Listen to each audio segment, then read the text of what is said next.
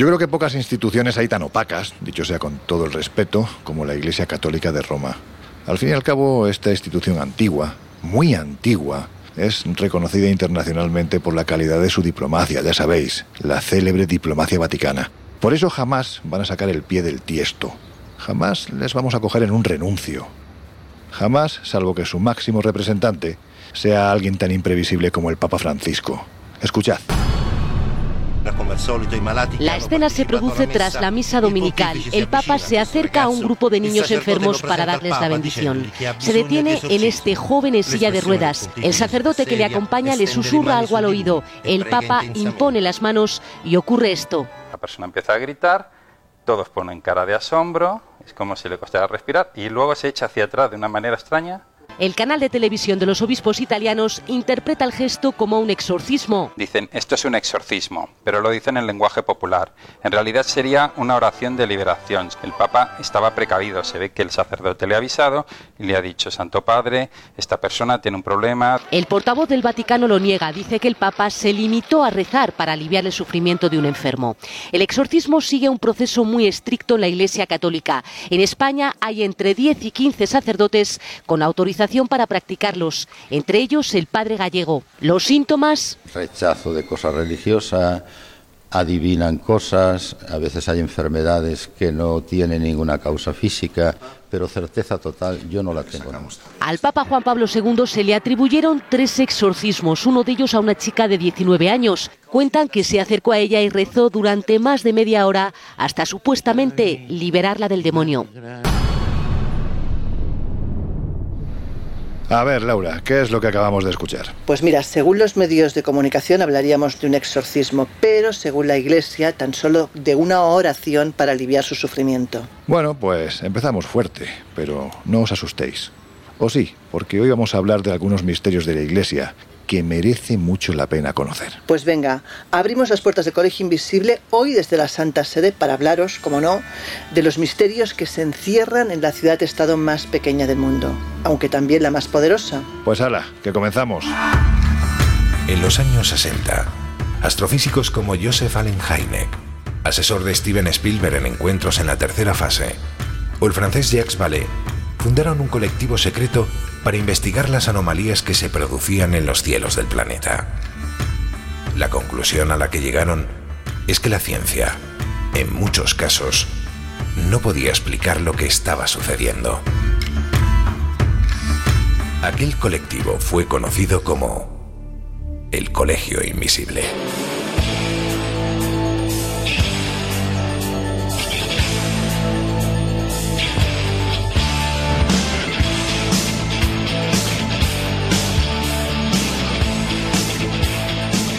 El Colegio Invisible, con Lorenzo Fernández Bueno y Laura Falcó en Onda Cero.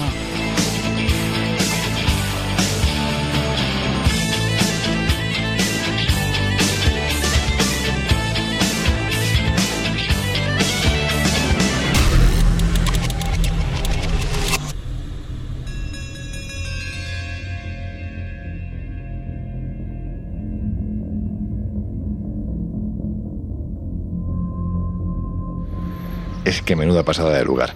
Mira que he estado a veces aquí y es que todavía me sigue sobrecogiendo, me ponen los pelos de punta, sobre todo por este pedazo de obelisco que tenemos aquí en medio. ¿Nunca os habéis preguntado qué demonios hace precisamente en mitad de la plaza de San Pedro? Un símbolo tan aparentemente pagano como es ni más ni menos que un obelisco egipcio. Bueno, yo sí me lo he preguntado y lo he buscado, no sé, Jesús, si tú también lo has yo, yo estoy parecido, sí, pero Miguel, cuenta si quieres y te, y te apostillo, porque además tiene un personaje de por medio bastante interesante, como es el Papa Sixto V. Bueno, pues este obelisco es del año 37 después de Cristo, cuando el emperador Calígula decidió adornar su circo privado con, con un enorme obelisco de origen egipcio de unos 25 metros de altura. El caso es que lo colocó en el centro del circo, que en ese momento estaba en construcción. Eh, se encontraba a las afueras de la capital romana, en lo que hoy en día es la colina vaticana, pero sería el emperador Nerón el que finalmente terminó este, este circo, ¿no? Y se dice que en este circo fue torturado y crucificado el apóstol San Pedro. Por lo tanto, a este obelisco, fijaros, se le empezó a llamar con el nombre del testigo mudo. ¿Por? Eh, bueno, precisamente porque, no habla, entonces claro, no habla y fue testigo. Qué pregunta más estúpida. Fue testigo de la tortura y crucifixión de, de San Pedro. Y este obelisco sobrevivió a la caída del Imperio Romano y permaneció en el mismo lugar hasta el año 1586. Y fue en ese año cuando el Papa Sixto V decidió reubicar el obelisco en su lugar actual, es decir, en el centro de la Plaza de San Pedro. Y esta es la historia de este curiosísimo obelisco. Y además tiene esa inscripción que sería prácticamente un, exorcismo, ¿no? que vendría a decir, esta es la cruz del Señor, huid, fuerzas del caos, venció el león de la tribu de Judá. 300 toneladas de de, obelisco, ahí es nada, ¿eh? Bueno, pocas parecen, ¿eh? el tamaño que tiene el bicho es, es, importante. Además, en la base, en la pilastra, podéis observar una inscripción que está muy ligada a otro de esos lugares de los que estoy convencido de que en algún momento hablaremos en el Colegio Invisible porque merece la pena. A pesar de la tremenda polémica que ha despertado lo ocurrido hace más de un siglo en un pequeño pueblo del sur de Francia llamado Rennes-le-Château. Ya sabéis, hablamos de lo que muchos creen que son ni más ni menos que las genealogías ocultas de la figura de Jesús de Nazaret y María Magdalena. Pero esto es otra historia. Lo que sí está claro es que el abad Saunier, que, que, fue el que montó todo este follón a principios, a finales del siglo XIX, mejor dicho, puso una inscripción que también aparece en este obelisco. Christus ab omni malo plebensuam defendit.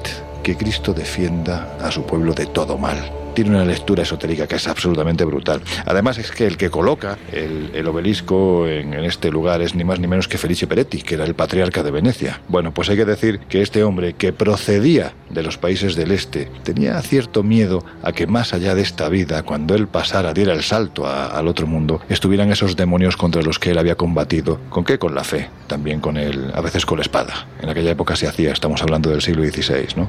Y colocó este obelisco porque en Egipto se tenía la creencia, en un tiempo muy pasado, que los obeliscos, al colocarlos a la entrada de los templos, hacían como una barrera de protección contra los demonios que venían durante la noche ocultos con las arenas del desierto. Bueno, pues eso, un objeto pagano en mitad del corazón de la cristiandad.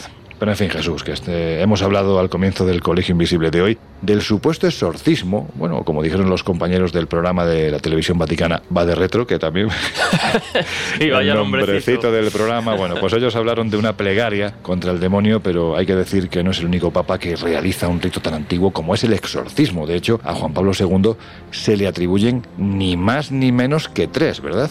Pues sí, efectivamente. Además, eh, dos de ellos vienen de, o el relato viene de parte de uno del que ha sido considerado pues, eh, probablemente el mayor exorcista de alguna forma que, ha conocido la historia, por lo menos los últimos tiempos, que sería ese padre Gabriel Amort, ya, ya fallecido, que bueno, pues según sus relatos, sus memorias, habría combatido miles de demonios, habría realizado miles de exorcismos. Y bueno, precisamente hablaba de que efectivamente el Papa Juan Pablo II, durante sus 27 años de pontificado, habría realizado eh, unos cuantos de estos exorcismos. El primero, o de los, por lo menos el primero que, que se comenta tiene lugar en 1982 y en este caso se habla de que el Papa ayudó a expulsar del cuerpo de una mujer italiana de nombre Francesca el demonio que supuestamente la había poseído. Fue ayudado por varios obispos y como digo, el entonces eh, Papa Juan Pablo II se quedó absolutamente impresionado y comentó incluso ¿no? ante la, reacción, ante la reacción de esta mujer a determinadas imágenes religiosas que era la primera vez que, que se enfrentaba a algo así, que su sucedía algo así, que había presenciado una verdadera escena bíblica. Sí que es cierto que los exorcismos en los que ha participado Juan Pablo II normalmente pues han sido mm, batallas puntuales contra el demonio porque eh, lo que era el exorcismo, el ritual, lo continuaron después Gabriel Amort y otros obispos. Pero quizá el más impresionante porque hubo incluso, bueno, la policía de alguna forma tuvo que intervenir, tuvo lugar durante una audiencia pública aproximadamente alrededor del año 2000 en la Plaza del Vaticano y este también lo recordaba precisamente Gabriela Mort. Aquí no era una, una mujer adulta la víctima de un supuesto exorcismo, sino que era una chica más joven de apenas 19 años y según el relato de este exorcista, habría estado poseída desde hace unos cuantos más, quizá desde los 12-13 años. Pero lo llamativo es que, como digo, esta, esta chica acudía a una de las audiencias públicas que, que realizaba el Papa Juan Pablo II y de repente los organizadores del evento detectaron que la chica mostraba síntomas de algo extraño y decidieron pasarla a primera fila de, esas eh, audiencias. Cuando llegó allí... No voy a bromear con esto, pero se me han ocurrido muchas cosas que se pudieron producir para que lo detectaran. Es un, tema, es un tema delicado. Como digo, los guardias se percataron de esa actitud y la desplazaron a un lugar más, más visible.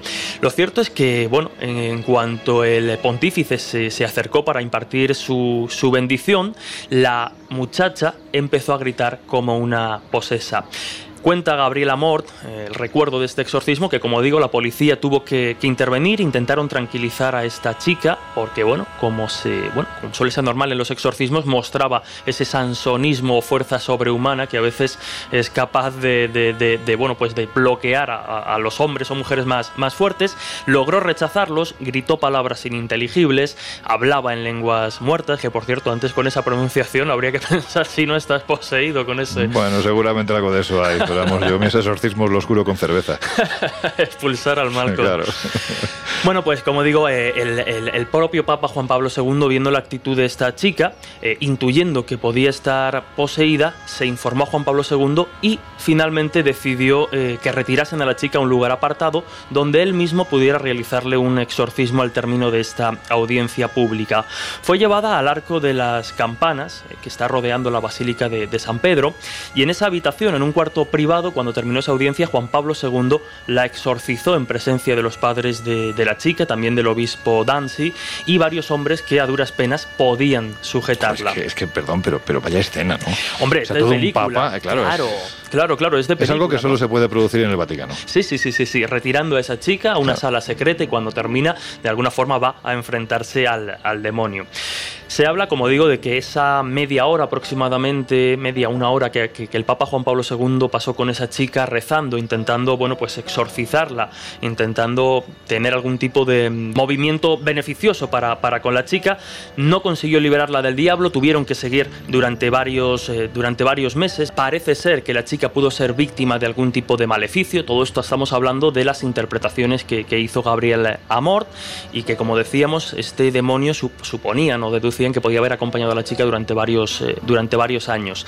Lo cierto es que mm, de alguna forma Juan Pablo II se ha convertido en una figura que, que, aterroriza al, diablo, ¿no? Parece ser que cuando se le invoca o se le nombra en algunos exorcismos, eh, determinados diablos, según el relato de algunos exorcistas, eh, retroceden un poco porque había... También, en determinados ambientes políticos, también te lo digo. Claro, es que precisamente, precisamente por eso, porque uno de los motivos por los que se dice que Juan Pablo II combate especialmente bien al diablo es porque desbarató sus planes de la caída del régimen comunista en Europa.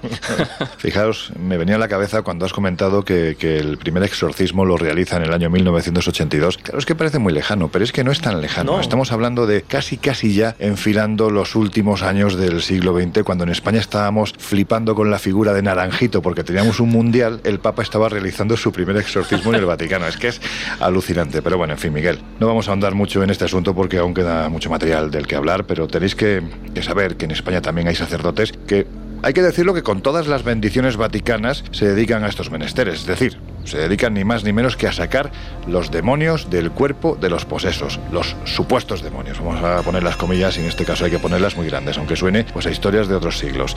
Y tú, Miguel, no es que te hayan sacado el demonio, lo han intentado pero no lo han conseguido, pero sí has hablado con alguno de ellos, ¿no? ¿Quiénes son y qué es lo que te cuentan? Bueno, en su momento hablé con un sacerdote, José Don Sion, él era el párroco del santuario de Nuestra Señora del Corpiño, que está en Santa Eulalia de Losón, en Lalín, en Pontevedra, y este es un santuario con fama bueno, de curar o, de sanar a aquellas personas que dicen estar poseídas por el diablo o por algún tipo de espíritus malignos. De hecho, todos los párrocos que han pasado por este santuario de Nuestra Señora del Corpiño son exorcistas oficiales y aquí se realizaban y se siguen realizando exorcismos.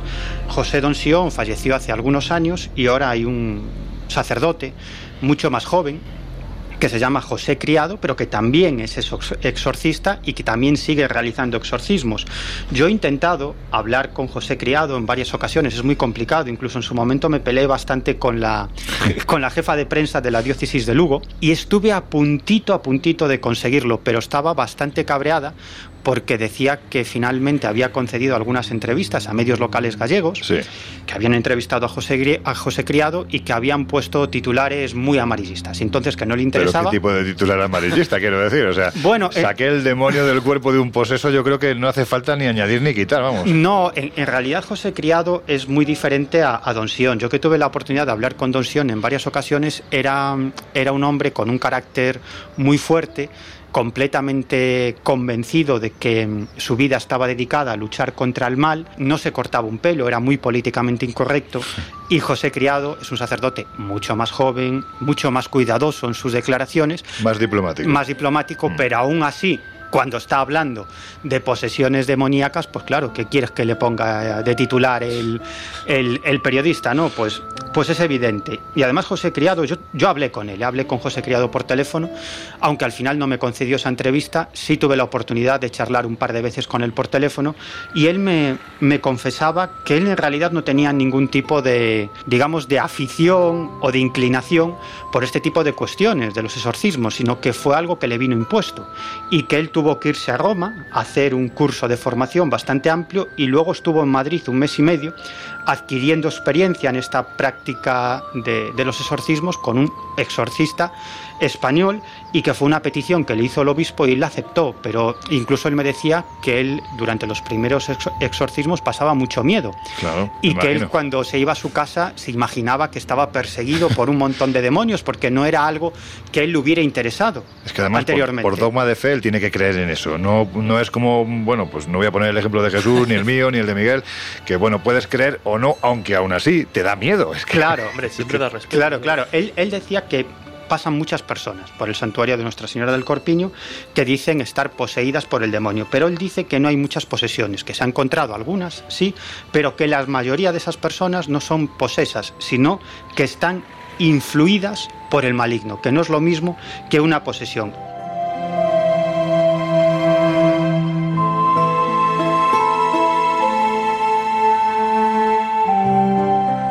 Dejando a un lado los exorcismos y yendo a temas, bueno, vamos a decirlo así que un poquito más luminosos, pero sobre todo lo más importante, son actuales. Hay que decir que los días 26 de julio de cada año se produce uno de esos fenómenos, bueno, para algunos muy explicado, ¿no? A la luz de la ciencia, pero que no dejan de congregar a cientos, Incluso puede que miles de fieles alrededor de una pequeña ampolla con sangre que se encuentra en la iglesia de la Encarnación, muy cerquita, muy cerquita del Palacio Real de, de, Madrid. Claro, la cuestión es por qué este próximo lunes va a volver a ocurrir. Venga, Laura, ¿qué contiene esta ampolla y a qué se debe el interés que despierta. Pues esta pequeña ampolla de cristal contiene nada más nada menos que la sangre de San Pantaleón y está en el Real Monasterio de la Encarnación de Madrid. Esta sangre cuentan que a partir de mayo empieza a cambiar su estado, una sangre como te puedes imaginar que está seca después de tantísimos años, ¿no? Pero a partir del 27 de mayo cada año ocurre lo mismo y es que la sangre empieza a variar de volumen, a cambiar ligeramente de color hasta llegar el 27 de julio que es donde tiene su máximo momento de esplendor licuándose por completo. Un fenómeno que además la ha intentado dar una explicación y ha sido incapaz de entender qué es lo que ocurre con esta sangre.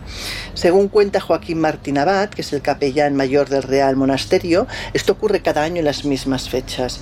Y de hecho la pregunta es ¿quién es? Pues San Pantaleón. Pues mira, este hombre que nació en Nicomedia, hablamos de la antigua capital de la región de, de Bitinia, en Asia Menor, y hablamos nada más nada menos que del siglo III, o sea, he oído bastante, era médico y además un médico renombrado de la, de la corte del emperador Maximiliano.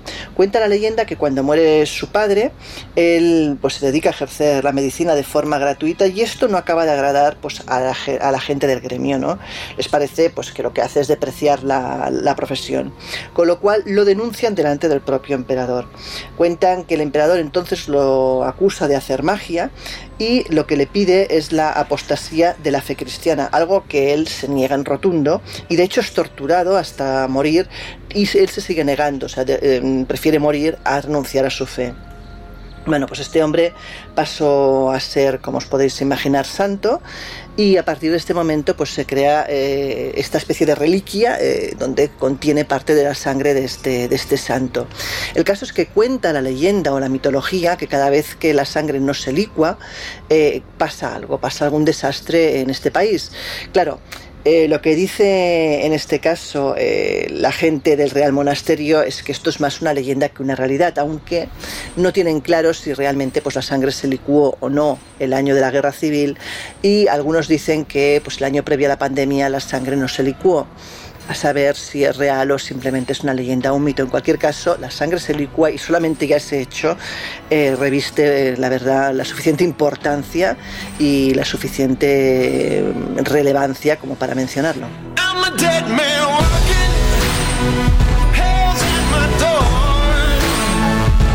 El Colegio Invisible.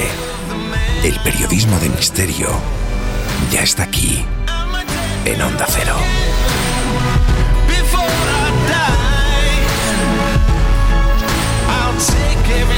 I can into the night and kill till I die.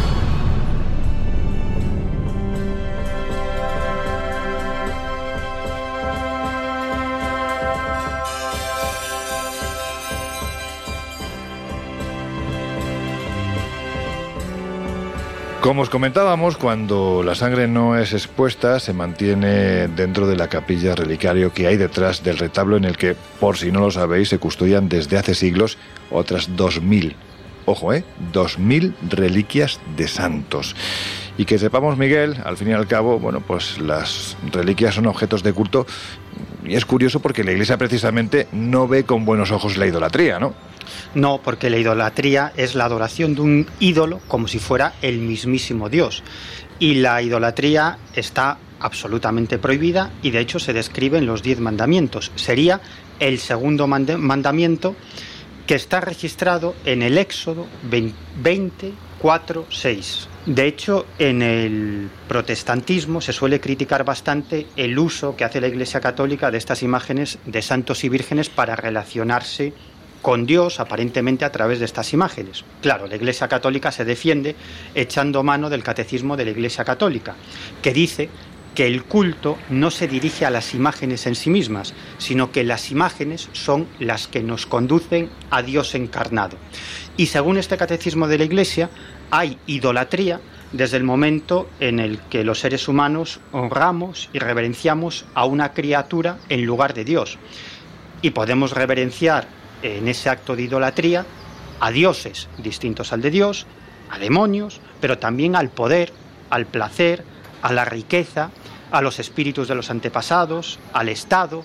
Es decir, que todo esto se considera idolatría, no solamente adorar a un Dios diferente al, de, al del Altísimo, sino también adorar a toda una serie de, bueno, de creencias o de elementos como el dinero, el poder, el sexo, etcétera. O las reliquias, por ejemplo, ¿no? Y ya que estamos hablando de esto, eh, yo creo que estamos ante un abanico millonario mm, en cuanto a la cantidad que hay, ¿no? ¿Qué te parece si hablamos de los más extraños? Porque la verdad es que ahora mismo, si nos pusiésemos a repasar ahí, curiosos, bizarros, con perdón y todo el respeto, algunos de ellos incluso un poquitín asquerosos, en fin, que sean nuestros queridos y nuestras queridas invisibles los que le pongan los adjetivos que quieran. Miguel, háblanos de alguno de ellos, porque yo creo que merece la pena. Claro, es que el culto a las reliquias es parte fundamental del cristianismo y la historia de las reliquias empieza con Elena. Elena es eh, un personaje muy importante. Y tan importante, se pegó toda su vida detrás de la paloma pensando que era el Espíritu Santo.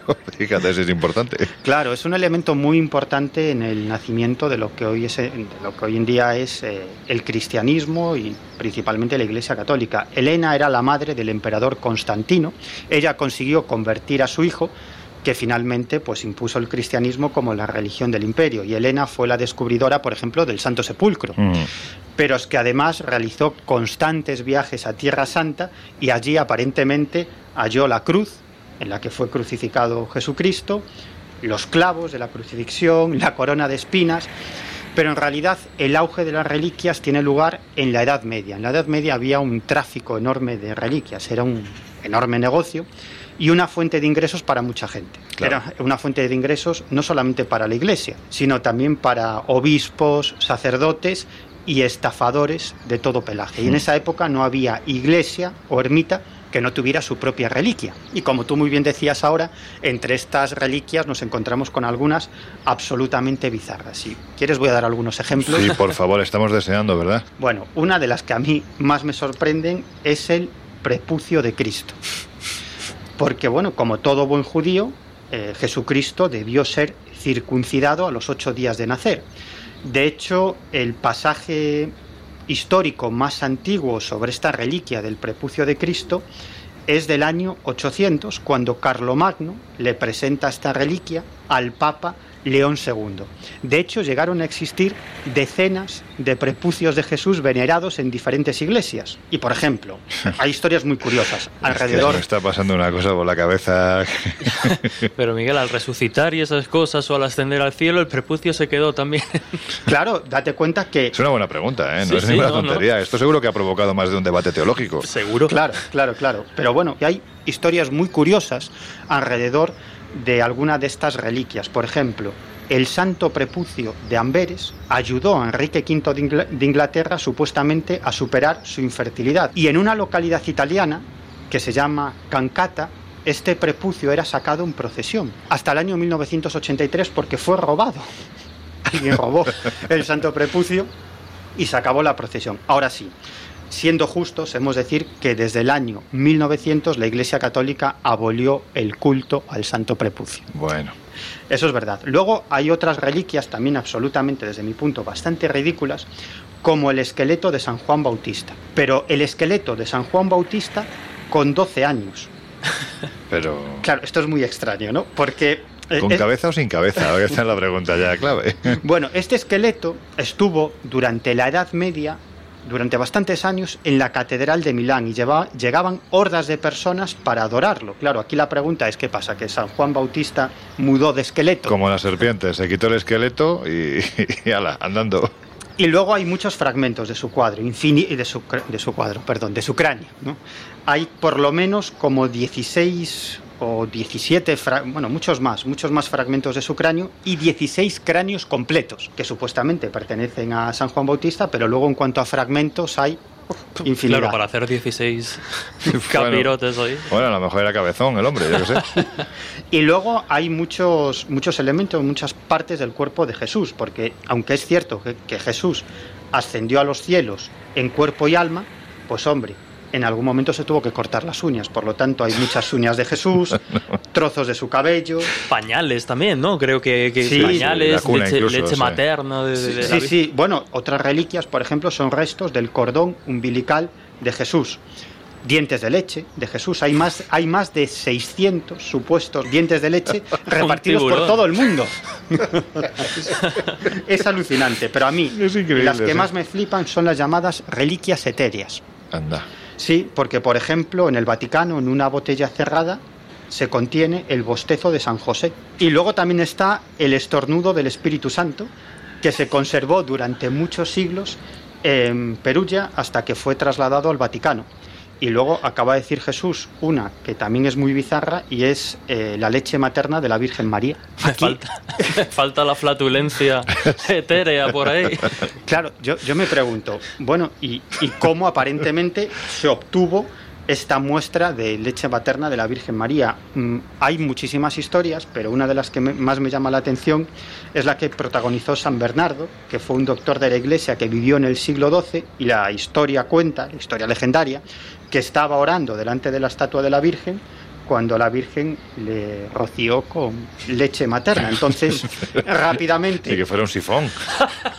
Bueno, eh, rápidamente se fue a, a- a coger una botella para embotellar esta leche materna de la Virgen María que desde entonces fue venerada como una enorme reliquia y de hecho en, en nuestro país, en algunas catedrales, se venera la reliquia, una reliquia de la leche materna, en la Catedral de Oviedo y en, y en la Catedral y en, y en Murcia, ¿no? Por lo tanto, bueno, es una reliquia más de otras muchas que andan pululando por ahí, como por ejemplo las plumas desprendidas del Espíritu Santo cuando se convirtió en paloma, Es que, que esto, también hay. esto sí que es la leche, pero en fin.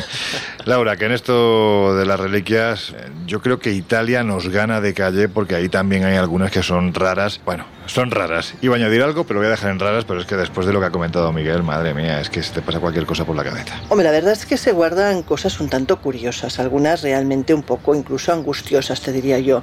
Pero bueno, oye, para gustos los colores. Mira, vamos a mencionar unas cuantas porque hay muchas muy curiosas. En la Santa Santorum, que es el lugar más santo de Roma, ahí tenemos varias. Tenemos, por ejemplo, el santo ombligo o el santo prepucio de Jesús. Tenemos también las sandalias de Cristo, el bastón con el que se supone fue golpeado durante la coronación de espinas, la piel que llevaba San, eh, San Juan Bautista, el hombro de San Mateo, la mandíbula de San Bartolomé o, por ejemplo, la escalera por donde se supone que subió Jesús para ser juzgado o incluso dos columnas del templo de Salomón. Pero bueno, esto no acaba aquí. Por ejemplo, cerca del Santa Santorum hablamos de la Basílica de San Juan de Letraz. Ah, ahí tenemos, por ejemplo, la mesa donde se celebró la última cena y detrás hay el cuadro que representa ese memorable momento, ¿no? O en otros lugares, como puede ser eh, la Basílica de Santa María la Mayor, tenemos la cuna de Jesús. O algo que realmente a mí me ha llamado la atención, no precisamente por agradable, es en la Catedral de Spoleto, donde tenemos un pañal de Jesús. A ver, señores, puestos a guardar, ¿hacía falta guardar un pañal usado? No sé yo si eso realmente es muy coleccionable, pero bueno. Seguimos. De la Virgen María también tenemos unas cuantas cosas. Por ejemplo, la sacra leche, el anillo nupcial, la sacra cintura o de los santos. De los santos guardamos cosas como por ejemplo el bastón de San José, el plato donde se apoyó la cabeza de San Juan Bautista, la lengua de San Antonio, las mamas de Santa Ágata, que también otra cosa que, que bueno, el tronco del olivo eh, que floreció al contacto con el cuerpo de San Pantaleón precisamente, parte del brazo de San Roque o también cosas tan curiosas como una pluma que se supone pertenece al arcángel, San Miguel, o las sandalias, o un plato de San Felipe Neri, o por ejemplo el pie eh, de la Madalena, que también menuda pieza para guardar, pero bueno, o un diente de Santa Polonia, o incluso hay cosas pues como las cadenas que aprisionaron a San Pedro, o como no, la famosa lanza de Longinos. Como puedes ver, la lista es larga y bien curiosa.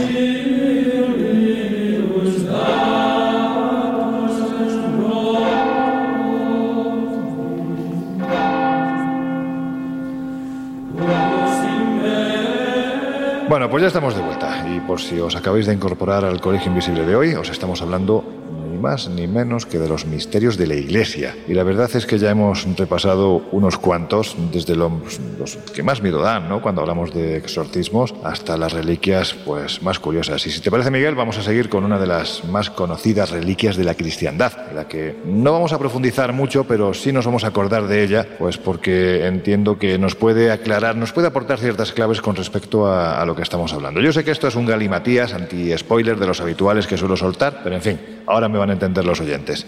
A ver, Miguel, ¿qué es eso de las reliquias por contagio? Bueno, pues como su nombre indica, es poner en contacto una reliquia con otro objeto que no lo es, y se supone que ese objeto, que no es una reliquia, pues va a quedar impregnado, contagiado con la carga espiritual de la reliquia. Básicamente es eso. Qué bien lo he explicado, ¿eh? Conciso, además Sí, sí, en. Miguel eso a veces es... es casi casi un milagro, ¿no? Ya que hablamos de la Nunca mejor dicho. Pero en fin, esta introducción yo creo que no es ni más ni menos que para que sepáis que en España, y aquí está esa reliquia mega importante de la que no os vamos a hablar, lo haremos en un futuro colegio invisible porque por sí sola ya es que es para, bueno, pues para echarle minutos, ¿no? Es que en España tenemos más de 20 reliquias por contagio de, por ejemplo, la sábana santa, ¿verdad? Sí, además la sábana santa es una reliquia muy diferente a todas las demás, porque en el caso de la sábana santa, todos los creyentes saben que esa es la auténtica reliquia y que el resto son copias. No pasa lo mismo con otras reliquias, como por ejemplo la que acabamos de nombrar, el prepucio de, de Cristo, que hay un montón y cada santuario o cada iglesia dice que tiene la auténtica. En este caso no, todos los fieles saben que solamente hay una sábana santa y que las otras son copias, que es cierto que muchos de los fieles creen que tiene ciertas capacidades espirituales por lo que acabas de comentar, porque ha estado en contacto con la auténtica sábana santa. Los fieles creen que, que- estas copias son una burda tela, la mayoría de ellas realizadas entre el siglo XVI y el siglo XVIII, pero que por ese efecto contagio pues tienen las mismas propiedades milagrosas que la sábana santa. En toda Europa hay contabilizadas 175 copias de la sábana santa. 40, o al menos las había, porque 40 de ellas se consideran desaparecidas y en España hay alrededor de 30 que estarían distribuidas por diferentes templos. De hecho, las copias más antiguas de la sábana santa se encuentran precisamente en España, atribuidas a un sacerdote francés de mediados del siglo XVI. Por ejemplo, algunas de las copias más antiguas pues serían la copia de Guadalupe, que es del año 1568, en Extremadura, la de Navarrete, también en el año 1568, en La Rioja. También tenemos la réplica de San Lorenzo del Escorial, de 1567. También hay una en Pamplona, de 1571. En el convento agustino del Santo Sepulcro de Alcoy, 1571. Es decir, que aquí, bueno, tenemos... Una de las mejor conservadas en Sí. Alejo, en Jaén. Bueno, esa le iba a nombrar, esa Vale, le iba a nombrar vale. ahora, ¿no? Porque, porque es cierto que, que incluso algunas iglesias o catedrales albergan, como tú muy bien decías, algunas de las mejor conservadas, incluso dos. Es decir, hay santuarios inglesas e e iglesias que tienen dos copias Anda. de la, de la sábana santa, como por ejemplo el, el monasterio de Guadalupe en Cáceres y la parroquia de Nuestra Señora de la Asunción en Noalejo de Tierra, en Jaén. En Cuenca Muy también bien. hay Sabana Santa, ¿eh? En, el, en el bien. castillo de García Muñoz. Aunque no sé si ahora está en Cuenca, en el Museo de, de- de la Semana Santa o sigue en el, en el castillo. Pero bueno, en provincia de Cuenca también, y en Toledo también hay unas cuantas. Y es que está plagado Sí, esto de, de sí, Sábana bueno, para, Santa. para quien viva cerca de Madrid también eh, se conserva una de las más fidedignas porque está muy bien hecha. Está en Torres de la Alameda, en la iglesia de Torres de la Alameda en, en Madrid. Ajá. De Otra, Sábana otra, Santa en Santa. Otra que, que- que está muy bien conservada y que se cree que es la mejor una de las mejores copias del mundo está en Campillo de Aragón, en Zaragoza.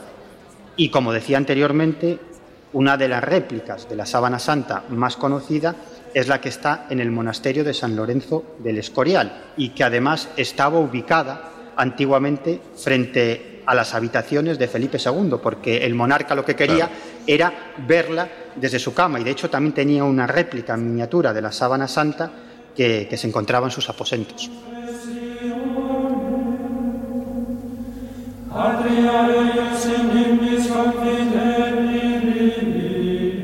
Bueno, pues vamos a dejar a un lado, si os parece, ya las reliquias y los objetos misteriosos. Y si os parece, vamos a ahondar en algunos enigmas de la propia institución. Porque es probable que poca gente sepa que los servicios secretos vaticanos son, junto al Mossad hebreo o al MI5 británico, según dicen, los mejor informados del planeta. Bueno, al fin y al cabo, cada sacerdote monja en prácticamente cualquier rincón apartado del mundo es un potencial informador. Pero hay que decir que estos servicios de inteligencia tienen su origen siglos atrás y son conocidos además como la Santa Alianza Jesús. ¿Qué es esto? Pues efectivamente, la Santa Alianza vendrían a ser, por resumirlo, y si os parece vamos a pasar a escuchar a, a- un periodista investigador que conoce muy bien todo lo que tiene que ver con los servicios secretos, pero efectivamente la Santa Alianza serían ni más ni menos que los servicios secretos vaticanos. Ahí es nada.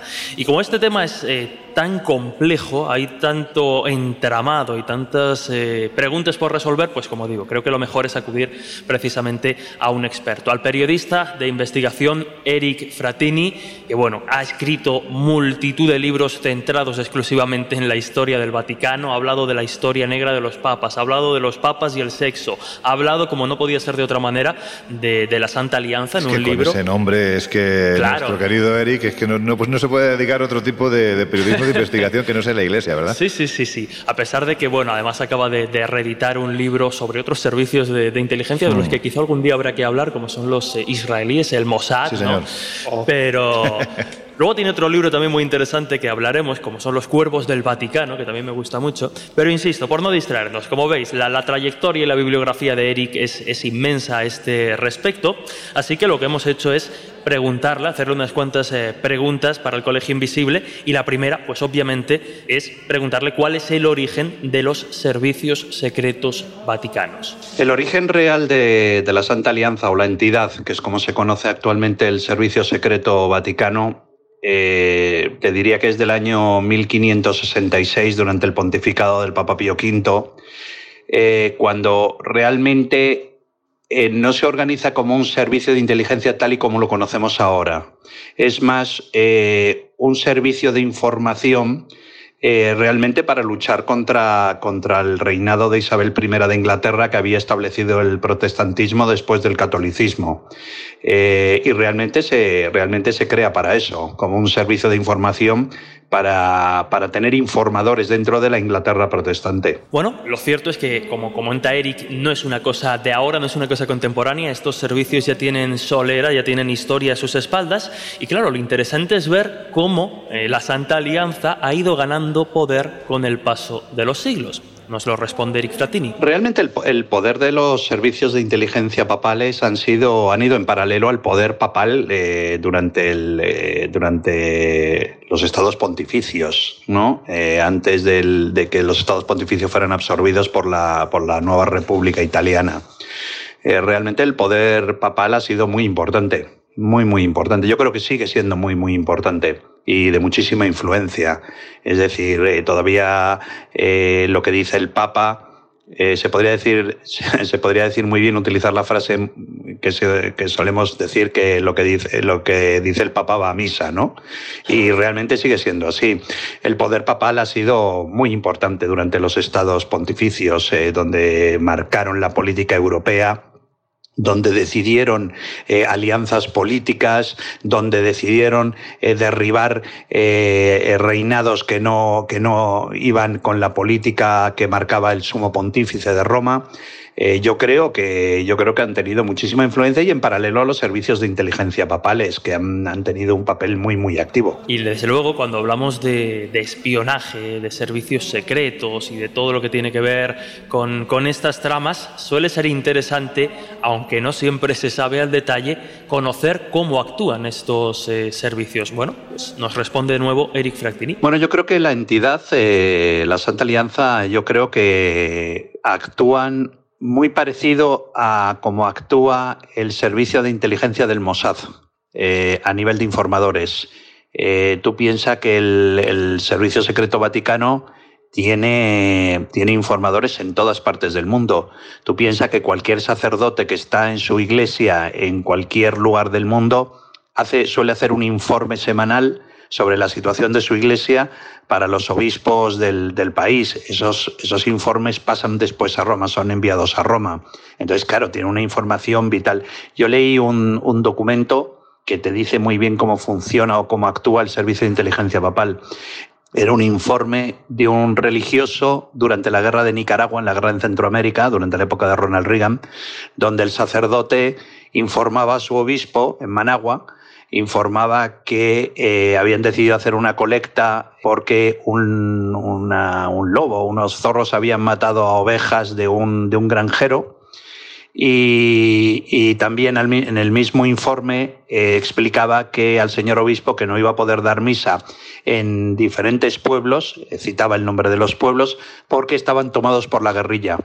Claro, eso era una información vital para la guerra que se desarrolló en, la, en Nicaragua eh, durante la caída de Anastasio Somoza. Y entonces, claro, es una información vital. Yo creo que él, eh, conjuntamente con los israelíes, que tienen informadores judíos en todas partes del mundo que informan a, al, Mossad, el servicio secreto papal eh, tiene informadores en todo el mundo, que son sacerdotes, son religiosos que, que mandan sus informes semanales. Es una red eh, absolutamente brutal. Y eso lo, eso lo dijo muy bien, eh, lo dijo muy bien Andropov, Yuri Andropov, el que fue presidente, el todopoderoso presidente de la KGB y posteriormente secretario general del Partido Comunista.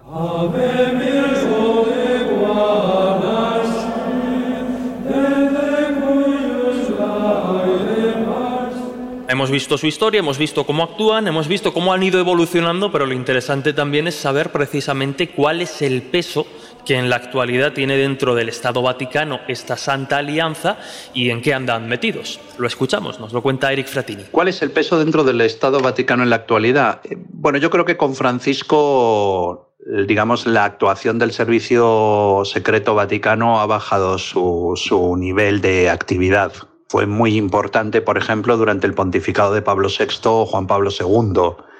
Fue menos importante durante el pontificado de Benedicto XVI. Eh, y yo creo que ahora con el Papa Francisco no, no, tienen una, no tienen una operatividad muy activa, muy activa, ¿no? Yo creo que también porque el Vaticano durante el pontificado de Benedicto XVI o, o Francisco han decidido tomar otras posiciones, a la hora de llevar a cabo o desarrollar su pontificado menos político y más, y más ecuménico, ¿no? Eh, mientras que, por ejemplo, el, papa, el pontificado de Juan Pablo II era un papado absolutamente político. Era un papado, eh, yo siempre digo que Juan Pablo II fue uno de los peores sumos pontífices de Roma, pero en cambio ha sido uno de los más grandes jefes de Estado eh, de, del mundo, ¿no? Él fue uno de los que ayudó conjuntamente con el triunvirato formado por Reagan, Margaret Thatcher y, y Boitila eh, para derribar el muro de Berlín. Fueron, fueron el principal triunvirato y la principal vanguardia para luchar contra el comunismo eh, del otro lado del, del muro. Eh, actualmente yo creo que es muy, está bastante inactivo el servicio secreto papal. Fratello Fratini, la verdad es que siempre da, mucho gusto escucharlo porque, como decimos, es uno de los periodistas, si no el que más, de los más informados en cuanto a todo lo que tiene que ver con el Vaticano, con las intrigas, con el espionaje, en fin, pues con todo lo que esta historia ha desarrollado precisamente en estos 2000 años de historia. Cuentan las crónicas, fijaos, que en el mes de febrero del año 1939 nos podemos hacer a la idea, con esta anécdota, de la fuerza del Servicio Secreto Vaticano. Pues como os digo, cuentan las crónicas que en el Ecuador de la Segunda Guerra Mundial, el premier británico Winston Churchill fue invitado a comer a casa del conde de Conhoff Carnegie. Este hombre vivía en el número 112 de Eaton Square en, en Londres. Bueno, pues allí, una vez terminada la cena, comenzó una interesante tertulia que se enfrió de repente cuando uno de los invitados aseguró que Hitler y Stalin estaban a punto de firmar un tratado. Aquello era imposible. Por eso, el comentario hizo que Churchill perdiera su habitual flema británica y soltase una sonora carcajada. A continuación preguntó de dónde procedía aquella estúpida afirmación, a lo que el conde contestó, del Vaticano, señor.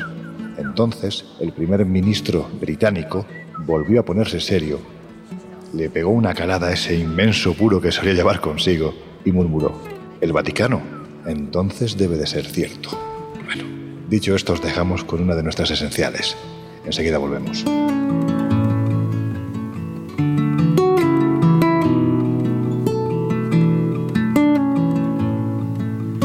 Blackbird singing in the dead of night Take these broken wings and learn to fly life. You only waiting for this moment to arrive.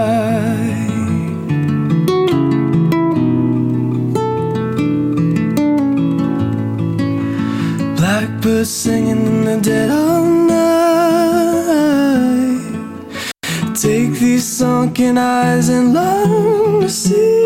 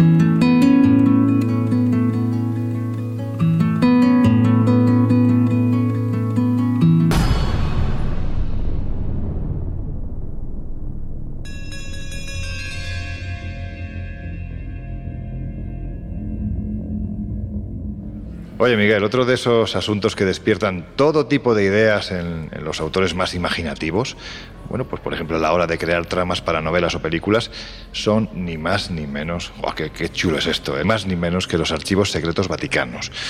¿Son tan secretos como dicen o esto es parte de, como digo, la, la imaginación, la mente calenturienta de determinados autores? Bueno, mitad y mitad. Vamos a explicarlo.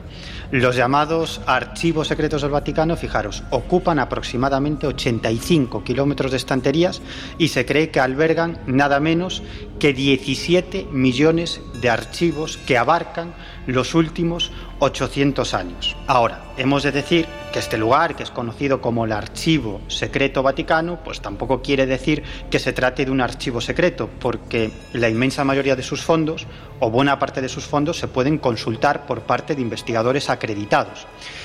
Sería secreto, en primer lugar, porque todavía se desconoce una parte importante del archivo, porque la verdad es que no está catalogado adecuadamente y es muy habitual que de vez en cuando algunos investigadores que están estudiando en, esos, en ese archivo secreto alguna cuestión histórica, pues se encuentren con grandes sorpresas, ¿no? Y, en realidad este archivo parte del Papa Pablo VI a comienzos del siglo XVII, cuando decidió reunir bajo un mismo techo pues todos los documentos, legajos, manuscritos y volúmenes que se repartían por, por, diferentes edificios pertenecientes a la Iglesia Católica. Lo que quería es un lugar que aglutinara todo el conocimiento amasado por la Iglesia Católica durante los, los últimos siglos. ¿no? Y bueno, como digo, tradicionalmente se ha considerado que en, en realidad este archivo secreto vaticano era más bien el archivo personal del Papa.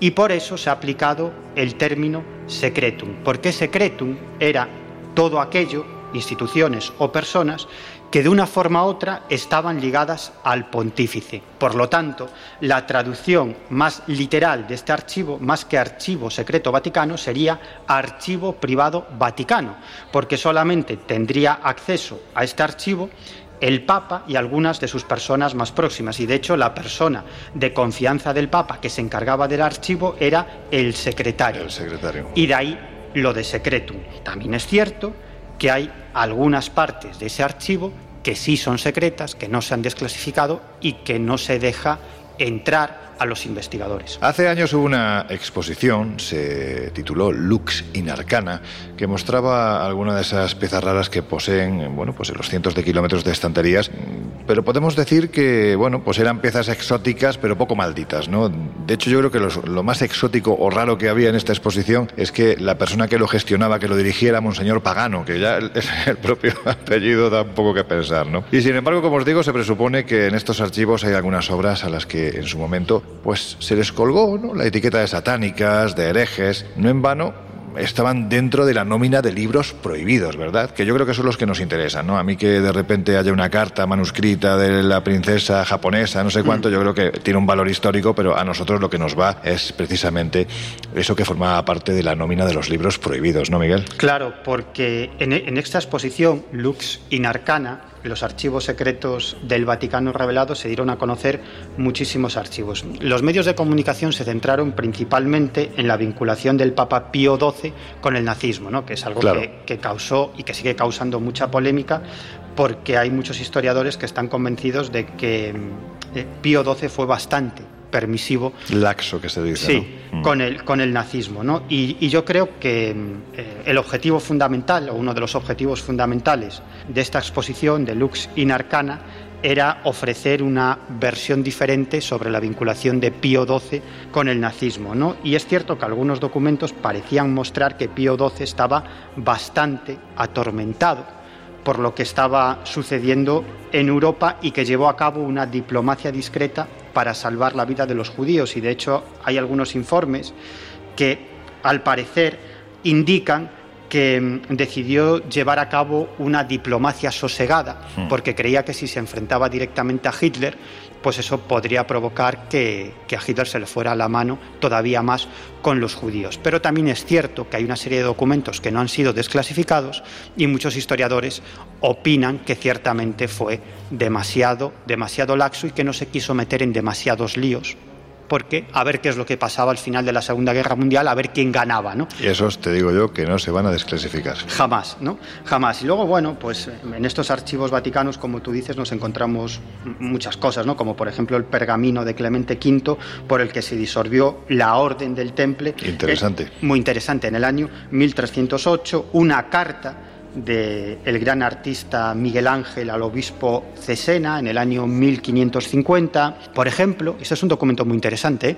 la solicitud de nulidad matrimonial de Enrique VIII que dio lugar al nacimiento del anglicanismo. Sí, sí, sí. sí, que eso, sí. eso y es- a la muerte de muchas de sus mujeres también. Exacto, Claro. exacto, exacto.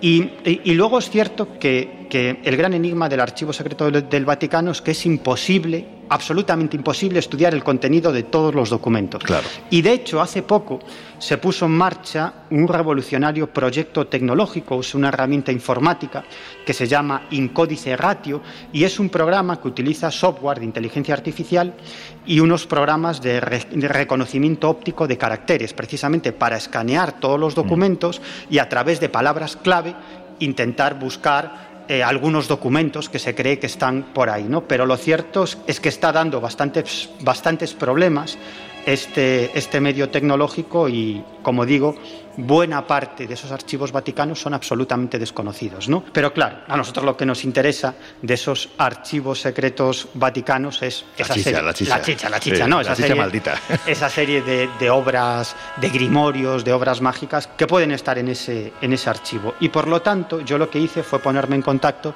con una persona que ha estudiado este asunto durante muchos años. Es Óscar Herradón, que fue redactor jefe de la revista Enigmas y también de la revista Año Cero durante muchos años.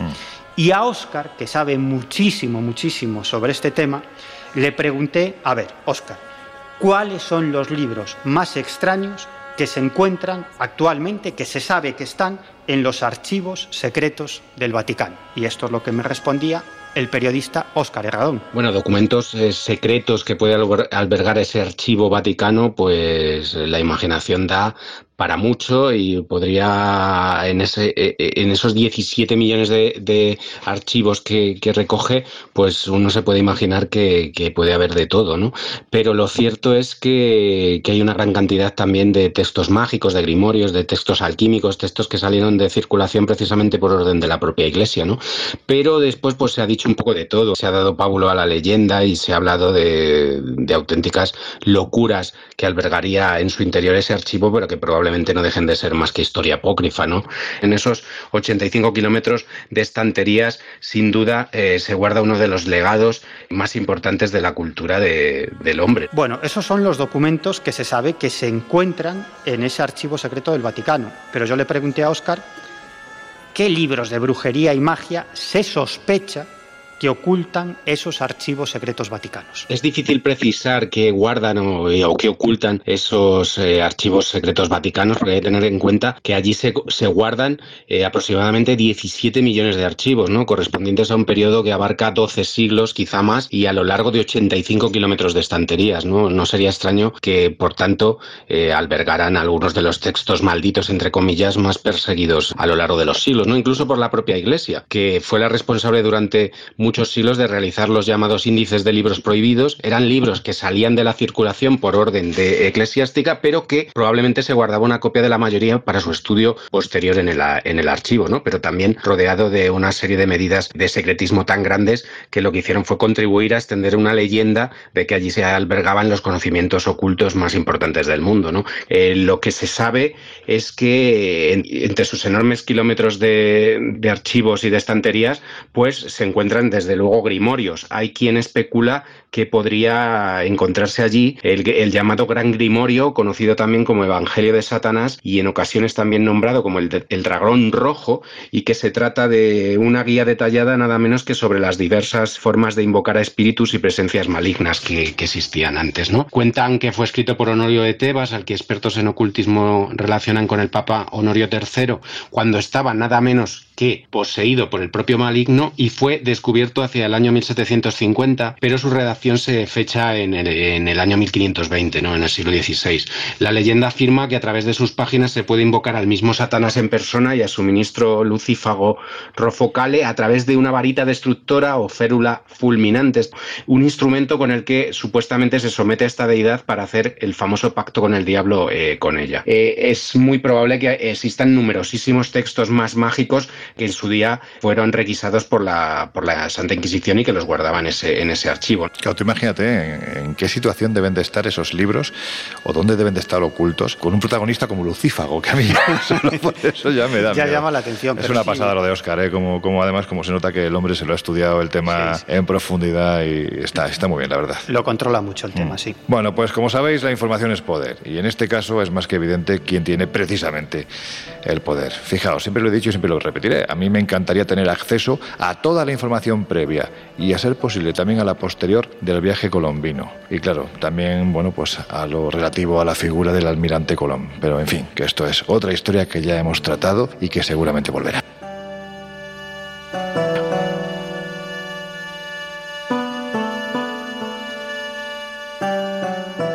Ahora volveremos a los misterios institucionales, pero antes, Laura, hay misterios de la Iglesia que sí parecen ser cuestión de fe. Bueno, más bien que parecen despertar esa fe que quién sabe si como seres espirituales que somos permanece dormida en algún rincón de nuestra esencia, de eso que llaman alma. En fin, uno de esos misterios en el que se pudo inspirar la historia del rey Arturo, o al menos la de su espada Excalibur, es la que está ubicada en la Toscana italiana y tiene como protagonista a un santo, San Gálgano, o más bien a su espada. Venga, cuéntanos la historia.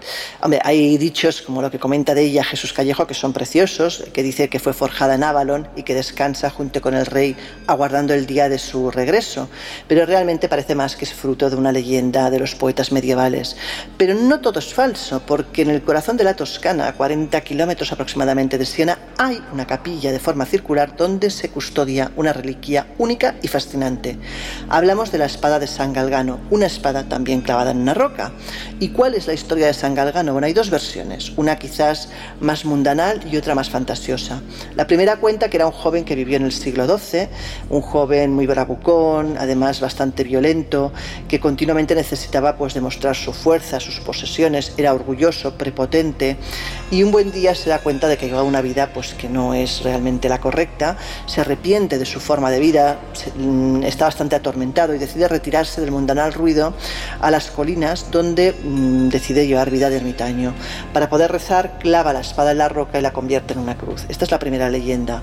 La segunda, que probablemente es bastante más bucólica, cuenta que, bueno, que este hombre eh, que estaba muy entregado a los placeres de la vida, eh, bueno, dicen que narra la leyenda que en el siglo XII, nuevamente el mismo siglo, eh, se dedicaba a los placeres de la carne hasta que aparece San Miguel Arcángel y le pide que abandone esa vida tan mundana y tan material.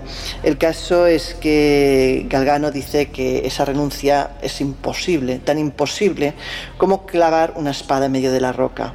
Y entonces él intenta demostrarle al arcángel que ocurre, se clava la espada en la roca y es que se parte.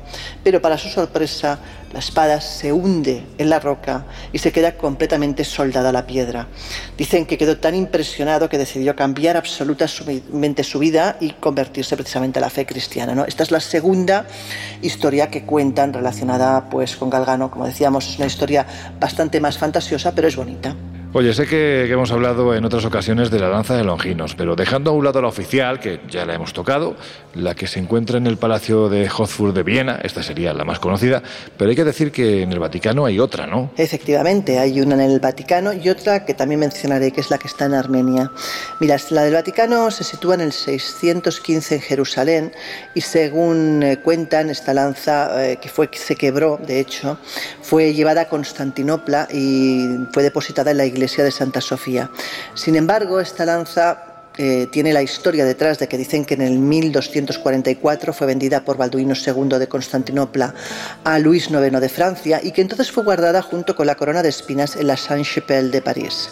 Pero durante la Revolución Francesa estas reliquias desaparecen y nunca más se ha vuelto a saber de ellas.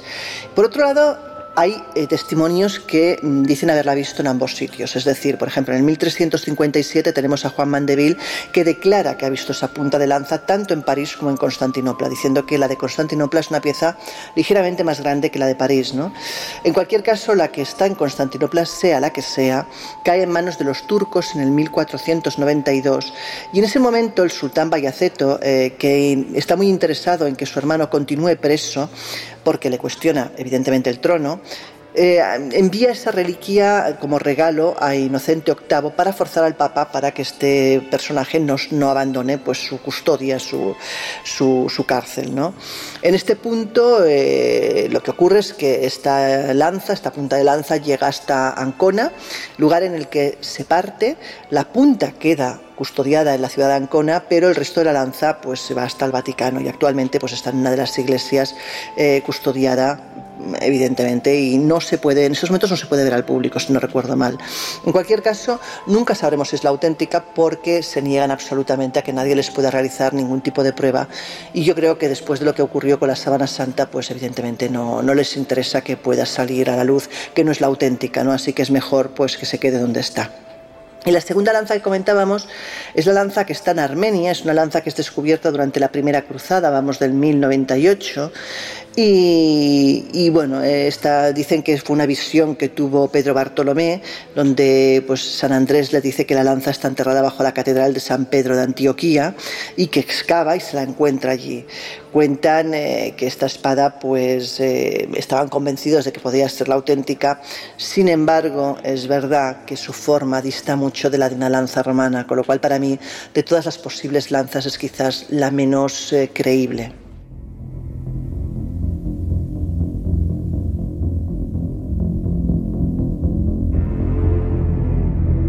Bueno, pues de lanzas y espadas pasamos a, una curiosidad que lleva años despertando un intenso debate. La escalera que se encuentra en la capilla de las Hermanas de Loreto en Nuevo México, que fue realizada en el año 1877 y que parece estar suspendida en el aire. Vamos, da la sensación de que la sostiene esa paloma a la que hacía antes alusión Miguel, el Espíritu Santo. De hecho, hasta ahora nadie parece haber dado con la clave de su construcción, más allá de que, bueno, pues acabemos como siempre en estos casos haciendo un ejercicio de fe para explicarla, ¿no, Laura? Bueno, es uno de los enigmas más, curiosos de la historia contemporánea. De hecho, no se sabe ni cómo fue construida ni quién realizó eh, esa obra en la capilla de Lorento.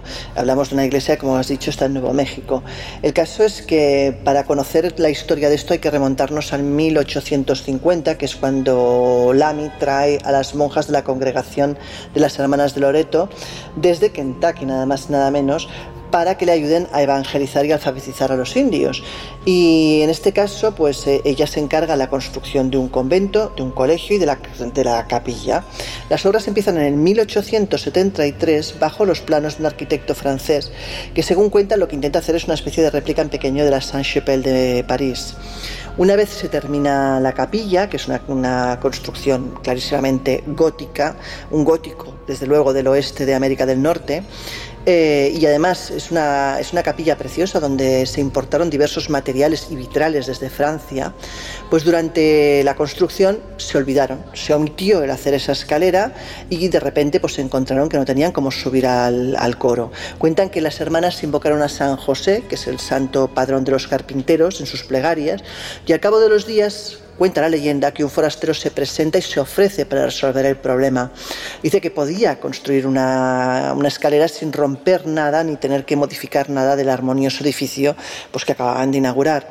El caso es que el carpintero, por lo que cuentan, trabaja solo, con muy pocas herramientas, y en un tiempo relativamente corto termina la obra y desaparece sin dejar rastro. Es entonces que las hermanas descubren pues, una hermosa escalera de caracol de madera, una, una escalera que nadie entiende cómo está sostenida porque no tiene pegamentos, no hay clavos, no hay nada. Y lo más extraño es que no tiene ningún tipo de base para soportarla. A simple vista parece que cada peldaño se sostiene pues gracias al anterior y así hablamos hasta seis metros de alto, seis y medio, perdona. O sea, imagínate, el caso es que, bueno, años más tarde le añadieron la baranda que tiene actualmente, pero eh, sigue habiendo ese gran interrogante de quién la hizo, cómo se hizo y realmente, pues, de dónde proviene esa madera y, y de qué manera, cuál técnica ha sido utilizada, porque nadie acaba de entender de dónde sale esa escalera.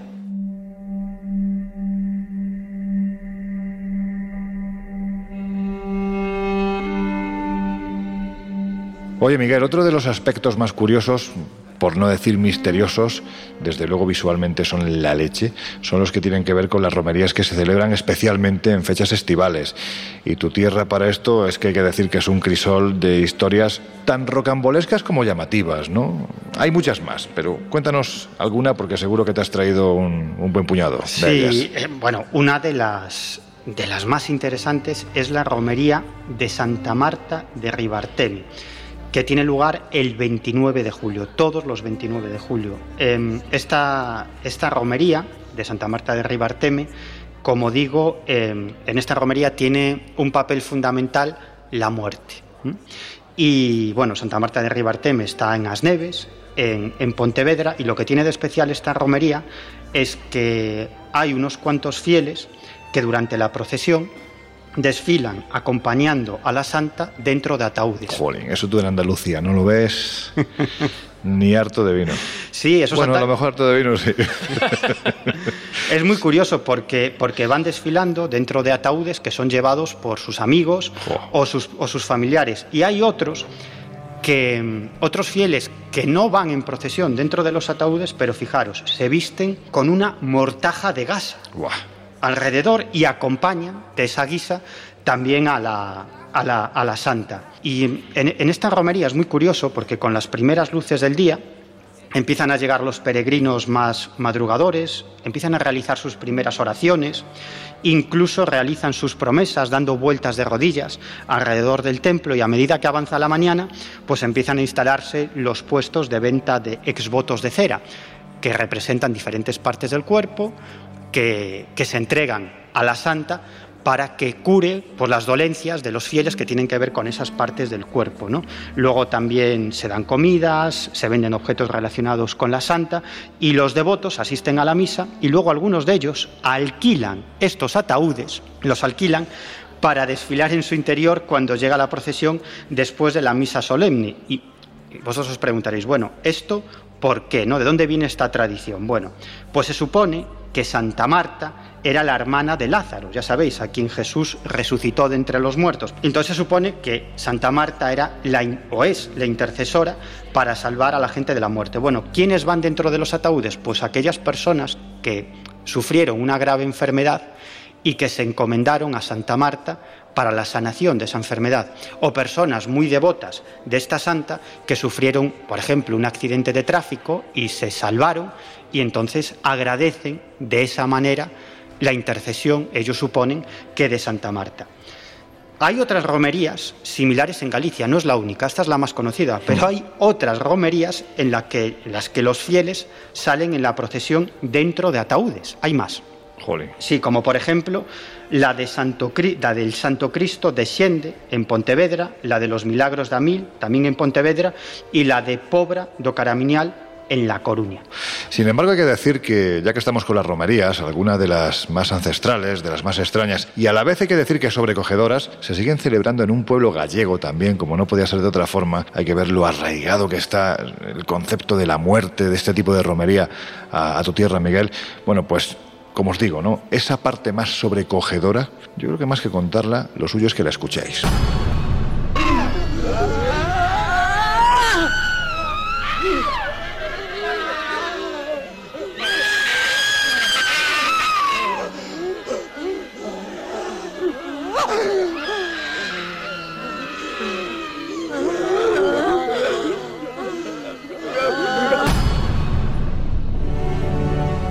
La romería de Ocorpiño, Miguel, que bueno, dicen que está especializada en curar los males del alma, es decir, de sanar a los endemoniados, ¿no? Como los que hemos escuchado hace un momento, que además son sonidos de hace unos 40, 50 años, pero que no han dejado de reproducirse en las últimas décadas. No, no, se sigue, se sigue produciendo. Ya hemos hablado de este santuario de Nuestra Señora del Corpiño, que está en Santa Eulalia de Losón, en, en Lalín, precisamente porque todos los párrocos que han pasado por este lugar son exorcistas. Ya hemos hablado de José Donsión, José Criado, pero en este santuario tiene lugar una misa todos los 24 de junio, es decir, la, mañana siguiente a la noche de San Juan, tiene lugar esta misa multitudinaria que es como una especie de exorcismo masivo. Yo he tenido la oportunidad de asistir en varias ocasiones a esta misa. Además, en una ocasión, eh, José Criado, con el que luego hablé en varias ocasiones y me llevaba bastante bien, me expulsó de, de la misa porque estaba haciendo fotografías con el flash, me advirtió en dos ocasiones desde el púlpito y finalmente me expulsó. Y claro, tuve que irme, porque si no me iba, los propios fieles me, me sacaban de, de allí. De, Sacaban lo peor que llevan Sí, dentro. sí, ¿no? me sacaban de la misa, ¿no? Y, y es muy curioso porque durante eh, esa misa, bueno, hay constantes alusiones al, al demonio, al diablo, a esa misa acuden muchas personas que están convencidas de estar poseídas, no solamente por el demonio, sino también por parte de espíritus malignos, y, y se producen, eh, digamos, episodios histéricos por parte de esos fieles que se creen poseídos. Muchos se revuelcan por el suelo, otros gritan, es habitual que expulsen espuma por la boca y hasta no hace tantos años muchos de esos supuestos posesos expulsaban bolas de pelo Bolas de pelo. por la boca. Sí, eso tiene una explicación. Y es que muchas de estas personas, que la inmensa mayoría, por no decir todos, pues estarían o están aquejadas o estaban aquejadas de algún tipo de problema psiquiátrico, lo que hacían era quitarse pelos de la cabeza y comérselos, ¿no? Claro, esos pelos los, los van almacenando en el estómago y finalmente el, el propio estómago los expulsa en forma de bolas, de bolas de pelo. Qué Como mi gato. sí, bueno, pues, pues También está poseído. es, es un, es un proceso muy, muy similar, ¿no? Pero en Galicia hay más santuarios, este es el más conocido, pero hay bastantes más santuarios a los que acuden los creyentes para liberarse de una posesión demoníaca o de la influencia de esos espíritus malignos. Por ejemplo, tenemos otro santuario, el de San Campio de Entins, que está en la provincia de La Coruña. Y quien conoce muy bien qué sucede en este santuario es Carlos Fernández, que es un investigador de la tradición y del folclore en Galicia, es autor de un libro que se llama 50 lugares mágicos de Galicia, y ahí le preguntamos qué es lo que sucede o cuál es la tradición que rodea a San Campio de Entins, eh, tradición vinculada con el diablo, con el maligno. En la romería de San Campio de Entins, en Serra de Autes, se realiza una, una serie de ritos con el fin de expulsar a los demonios. Es uno de los lugares clásicos donde se realizan este tipo de prácticas. En la iglesia de San Orente están las reliquias de San Campio, un soldado romano cuyos huesos fueron traídos de, la, de las catacumbas de Roma y está en un, o sea, dentro de una imagen hecha de cera y vestido de soldado romano como lo que era.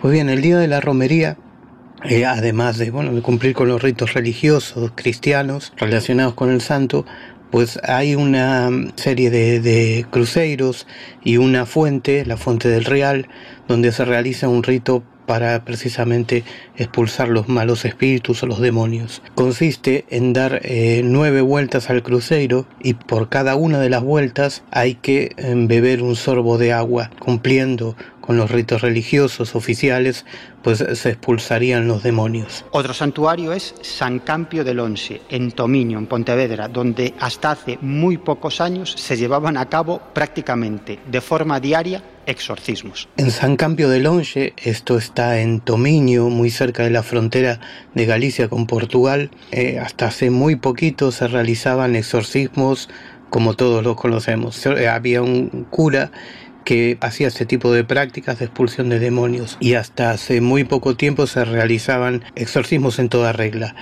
El- ahí también hay una reliquia de San Campio, es un pequeño trozo de hueso que se encuentra dentro de la propia iglesia en un relicario y que se utiliza o en presencia de él se realizaban estos exorcismos. Otro santuario es la Ermita de la Lanzada, que está frente a la playa de Alanzada, en San Senxo, en Pontevedra. Y aquí, en esta ermita, también se practicaban y se siguen practicando hoy en día ritos para apartar a los malos espíritus. En el santuario de Lanzada, esto es en, en la provincia de Pontevedra, sobre el final de la ría de Pontevedra, pues también es un santuario que hoy en día se conoce por el baño de las nueve olas, en las que las mujeres que quieren tener descendencia se dan este baño bien en la noche de San Juan o bien en septiembre cuando es la romería de la Virgen con el fin de quedar embarazadas. Pero este rito es solo una parte de lo que queda de eh, algo mucho más amplio, que es un rito que se hacía para otros muchos cometidos, entre ellos pues expulsar los demonios, expulsar los malos espíritus. Aún así, además del baño de las nueve olas, dentro de la pequeña ermita que se encuentra junto a la playa, pues hay un, ritual que es, eh, consiste en barrer la parte de atrás del altar con el fin de que mm, expulsar todos esos, esos malos demonios o, o malos espíritus y atraer la buena suerte, la prosperidad. Bueno, parece que hay oferta, ¿no? Hay muchísima oferta. Y estos son algunos. Hay más en Galicia donde se practican rituales contra el mal de ojo para alejar a los malos espíritus.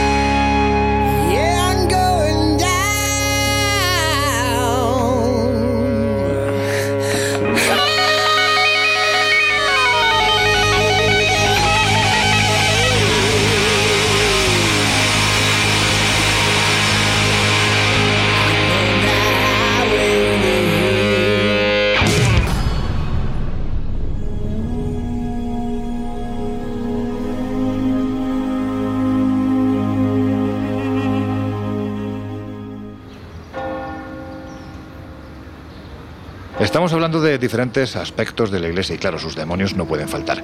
Pero ojo, es que algunos de esos demonios son muy humanos, aunque su comportamiento parece, bueno, que, dice lo contrario. Porque aunque haremos un programa especial sobre las conspiraciones e intrigas vaticanas, que son muy interesantes y hay mucha carga de profundidad en, en todo este asunto, parece que cuando Jorge Mario Bergoglio fue nombrado papa, las intrigas entre las diferentes facciones dentro de la Iglesia se dispararon a raíz del escándalo del Batilix, recordáis, ¿no? Ocurrido en el año 2012. A ver, Jesús, cuéntanos brevemente, porque ya vamos muy, muy, muy, muy, muy pasaditos de, tiempo, pero cuéntanos brevemente qué ocurrió y qué repercusiones. Bueno, pues eh, muy brevemente, como decías, finales de enero del año 2012 se produce una filtración de documentos secretos que tienen que ver con lo que sucede dentro del Vaticano y entre todo lo que se puede leer o descubrir en esos documentos nos encontramos tramas de corrupción, nos encontramos incluso chantajes a determinados obispos eh, homosexuales. Ese, bueno, ese boom fue conocido como Batileaks, obviamente, en aquel momento también estaba en auge el fenómeno Wikileaks, esa mezcla de eh, palabras Vaticano y Wikileaks. Y como digo, eh, a partir de ese mes, a partir de 2012, los siguientes meses se filtran muchísimos más documentos, los periodistas van accediendo a la información, van analizando todo lo que se puede ver en esos documentos y lo que revelan son pues historias de luchas internas por el poder dentro del Vaticano, se habla de lavado de dinero, ah, ¿os acordáis que antes mencionábamos esos cuervos del Vaticano, esos banqueros del Vaticano? Bueno, pues bueno, como, como adelantabas, ¿no? Todo este boom de alguna manera eh, condicionó o por lo menos empujó también en algún, en algún aspecto al Papa Benedicto XVI a renunciar el 28 de febrero de 2013 a pesar de que, bueno, pues sus secretarios y personas más afines dijeron que esta renuncia no tenía nada que ver con este escándalo, pero bueno, es mm. algo, sospechoso, sospechoso. La verdad es que es algo inédito. Bueno, parece ser que había ocurrido en otra ocasión hace siglos, pero desde luego en tiempos recientes, en la época actual, en que dimita un papa es algo verdaderamente extraño, ¿no? Y es lo que tú dices, es que no se ha vuelto a oír hablar de él. O sea, ¿qué ha pasado con el pobre papa Ratzinger, no? Bueno, pues hay que decir que a partir de ahí parece que se acrecentaron aún más esas luchas intestinas a las que hacías alusión entre jesuitas y la conocida como masonería blanca, el Opus Dei. ¿A qué se deben estos enfrentamientos que parece que nos remontan mm, bastantes décadas atrás entre lo que es el Opus Dei, los jesuitas y qué consecuencias han tenido.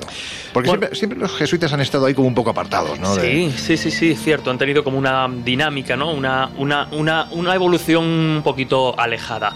Como yo estas cosas ya lo decía que tiene que ver con servicios secretos, son demasiado complejas y a veces no, no alcanzo a, comprender su dimensión absoluta, eh, ya que hemos hablado de archivo secreto vaticano, de, secretos, bueno, pues alguien que ha estado allí es un buen amigo de este programa, es el historiador Juan José Sánchez Oro, además especialista en relaciones de poder dentro de la iglesia y todo lo que tiene que ver con, eh, con estas luchas de alguna forma eh, internas, así que si os parece hemos preguntado precisamente pues a qué se deben esos enfrentamientos seculares al historiador Juan José Sánchez Oro. Yo creo que cuando hablamos de las diferentes fuerzas, vamos a decir así, oscuras, que pueden estar operando o maniobrando entre bambalinas en el Vaticano, pienso que podríamos resumirlo en tres almas.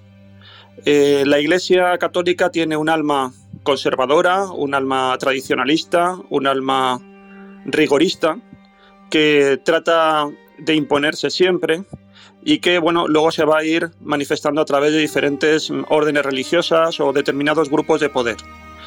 Esta alma más conservadora pues se ha venido consolidando en los últimos papados, sobre todo a partir de Juan Pablo II y luego también con, con Ratzinger, que siguió eh, la tendencia del papa anterior.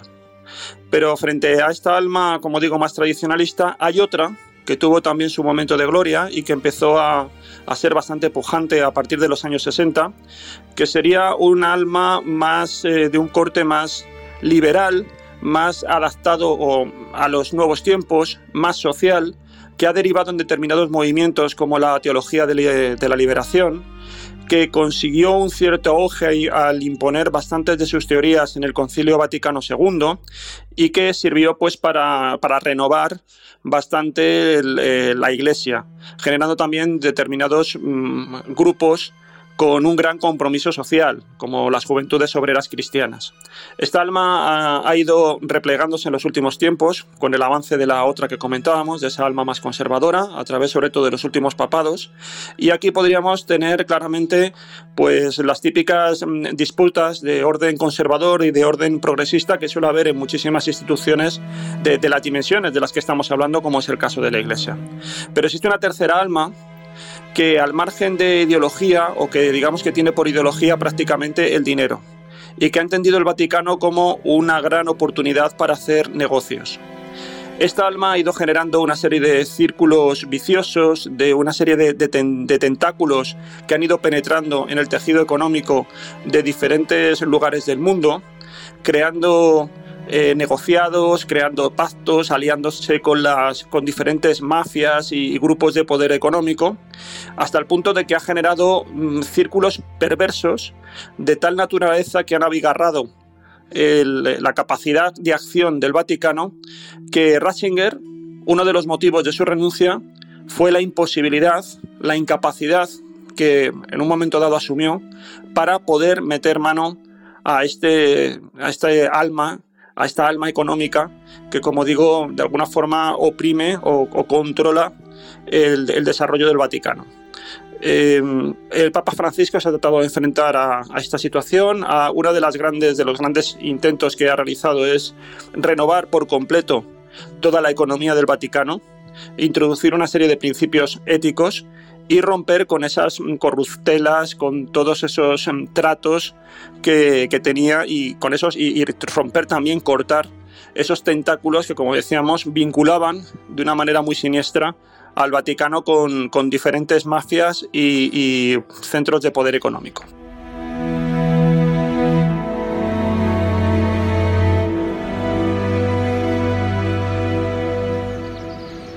Bueno, pues una cosa que, se me olvidaba. Resulta que hace unas semanas salió la noticia de que Paolo Gabriele, por si no lo recordáis, era el mayordomo de Ratzinger que fue condenado precisamente por el asunto del Batilix. Murió hace muy poquito tiempo. Curioso, curioso, que diría un querido amigo nuestro, ¿verdad, Laura? Sí, la verdad es que es un tema bastante curioso. Este hombre, Paolo Gabriele, que era el ex mayordomo de Benedicto XVI, fue condenado de hecho por el Tribunal Vaticano, pero indultado por el propio Papa tras haber robado y filtrado documentos secretos, desencadenando lo que se llegó a llamar Batilix. Este hombre muere con 54 años tras una larga enfermedad y la verdad es que nunca rompió su silencio. Cuentan pues que filtró esos documentos a la prensa según el, según sus palabras, porque decía que tenía un gran amor por la iglesia y que la iglesia había perdido su norte y que de hecho lo que pretendía con esto es que la Iglesia tuviera un shock y reaccionara y volviera al buen camino. En cualquier caso, este hombre, pues en octubre de 2012 fue condenado a tres años de cárcel por el robo de documentos, aunque se le redujo la pena a 18 meses por aplicarle varios atenuantes. Eh, el escándalo saltó pues, a la luz pública, como nos podemos imaginar, y este hombre, pues como te decía, muere eh, con 54 años tras una larga enfermedad. En cualquier caso, eh, pues levantó varios callos.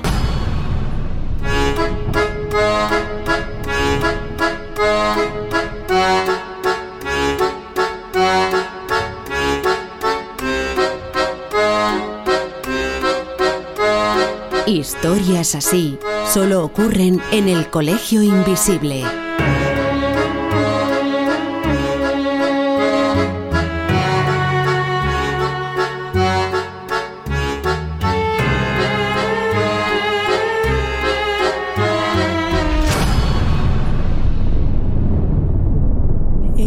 sunshine when he's gone.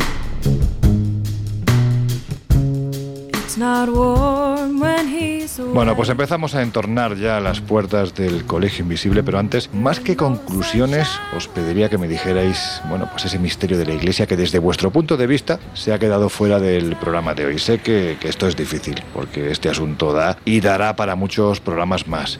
Pero venga, sé que sois gente con imaginación y conocimiento, así que intentadlo. Jesús, por ejemplo, tú. Bueno, no hemos profundizado, aunque sí ha sobrevolado y aunque es un misterio un tanto extraño, a mí siempre me ha llamado la atención, bueno, pues por empezar un poco en estos temas también, eh, con ese boom del código da Vinci, que mm. sería ese linaje secreto o ese linaje perdido de Jesús de Nazaret, María Magdalena y esos rastros que, pues según dicen, o podemos rastrear de alguna forma por Europa y diferentes sitios. Creo que es un misterio interesante. Creo que ahí el código da Vinci lo explotó muy bien, ¿no? Porque sería el misterio que destrozaría las bases de, la iglesia. Y insisto, aunque creo que lo, has mencionado, pues daría para, para un colegio invisible bien bajo. Pues lo traeremos. Miguel, ¿tú qué nos cuentas, hombre? Bueno, pues para mí uno de los grandes misterios o una cuestión que a mí me interesa mucho es la vinculación de ciertos altos cargos del Vaticano con la parapsicología y con los intentos de contacto con el más allá. ¡Guau! Eso es un temazo, pero eso es un temazo para tratarlo. Y, con el pasado también. Claro. Sí, sí, claro, claro. Y luego para mí otro gran misterio es qué clase de organizaciones secretas actúan dentro de las paredes oh. del Vaticano porque de hecho sobre el poder de estas organizaciones secretas han hecho alusiones desde el Papa Benedicto XVI, que se fue precisamente porque mm, no se encontraba con las suficientes fuerzas para enfrentarse a estos poderes ocultos y también el Papa Francisco ha hecho en varias ocasiones alusiones a estas organizaciones secretas y de hecho algunos de los últimos movimientos que, que están sucediendo dentro de las paredes vaticanas tienen que ver con ese intento del Papa Francisco de meter en vereda a estas organizaciones secretas que están vinculadas con asesinatos, desapariciones,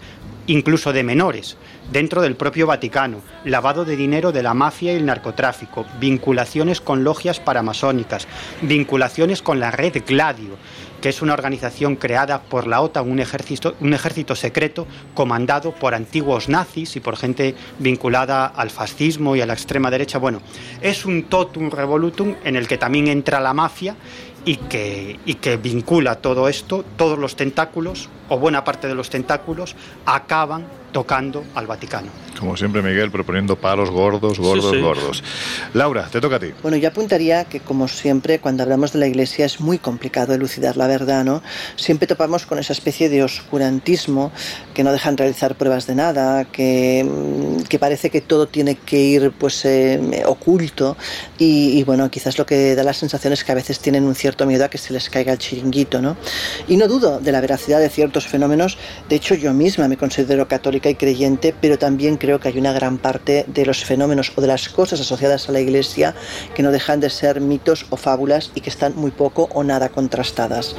Así que pongo en entredicho realmente muchos de los supuestos milagros, objetos o cosas que la Iglesia defiende como sagradas, porque creo que, creo que te digo que hay más mito que otra cosa.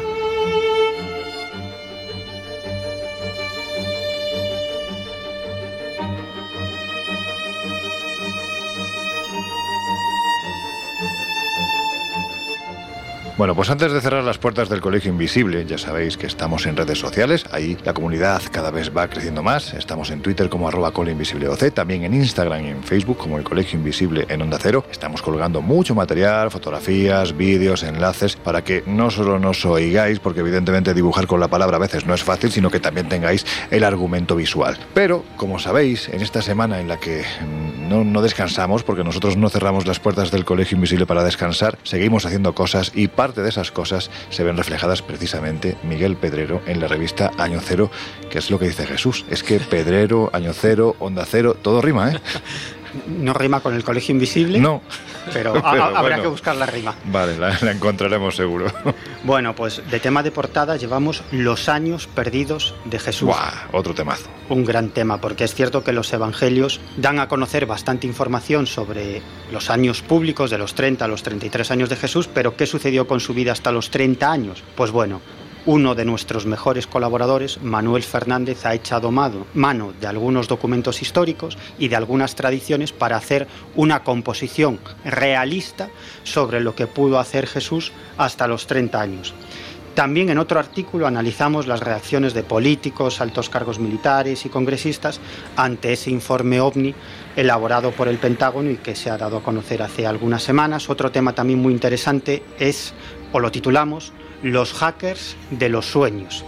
Es decir, una serie de, soñadores lúcidos que son capaces de controlar sus experiencias oníricas, pero aparentemente también pueden entrar en los sueños de otras personas y manipularlos. También proponemos un viaje por el mundo en busca de las tumbas perdidas, hablamos de nigromancia en la antigua Roma y también en otro artículo contamos la auténtica historia de las 30 monedas de Judas por las que Judas vendió a Jesús y La Percha pues es el estreno de esa serie tan exitosa de Alex de la Iglesia. Esto es lo que podéis encontrar en nuestra edición de papel, pero también tenemos otra edición digital que gestiona nuestro querido compañero Jesús Ortega, que nos va a contar ahora mismo algunas de las cositas que llevan esta semana. Bueno, bueno, aunque es muy difícil competir con los contenidos de la revista Año Cero, en espaciomisterio.com también nos lo curramos y también Lo sé, damos... lo sé. eh, Hacéis buenos pulsos. También damos contenido interesante y muy relacionado además con lo que con lo que hemos tratado hoy en el Colegio Invisible, porque si, si los invisibles van a espaciomisterio.com podrán encontrar artículos sobre precisamente los años perdidos de Jesús en Egipto, que es una de esa parte ¿no? de, los años que, comentaba Miguel.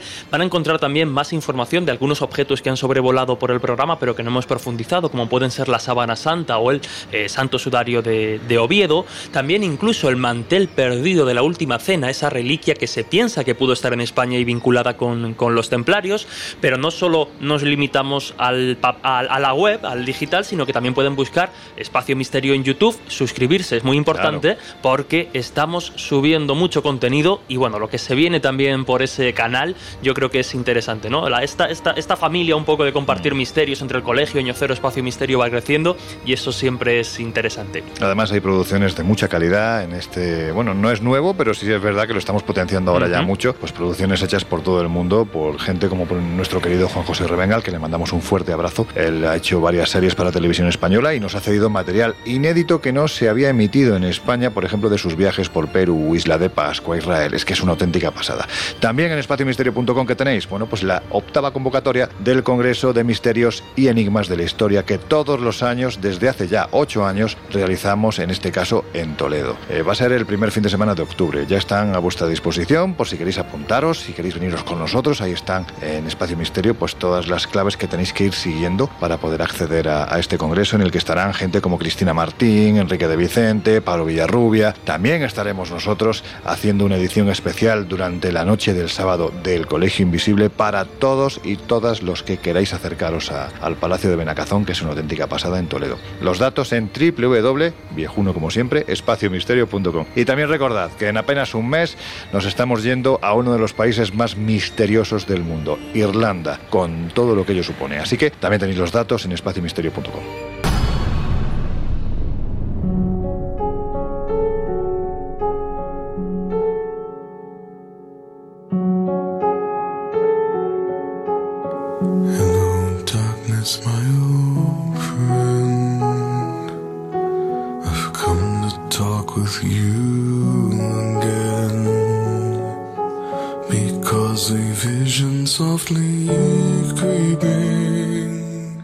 Bueno, pues hasta aquí hemos llegado. Se cierran las puertas de la Basílica de San Pedro, en este caso de nuestro San Pedro particular, que es el Colegio Invisible, y nos convocamos de nuevo para la semana que viene. Miguel Pedrero, nos oímos. Pues hasta la próxima aventura, chica y chicos. Jesús Ortega, que Dios te bendiga. Esperemos. Hasta la próxima, compañeros. Laura Falcó, dentro de siete días un poquito más. Bueno, chicos, hasta la próxima semana.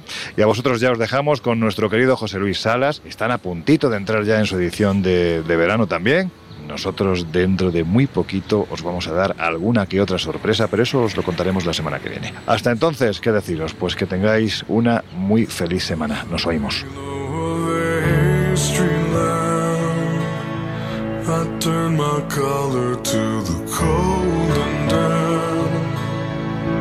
Were by the flash of a neon Colegio Invisible. Con Lorenzo Fernández Bueno y Laura Falcó. En Onda Cero.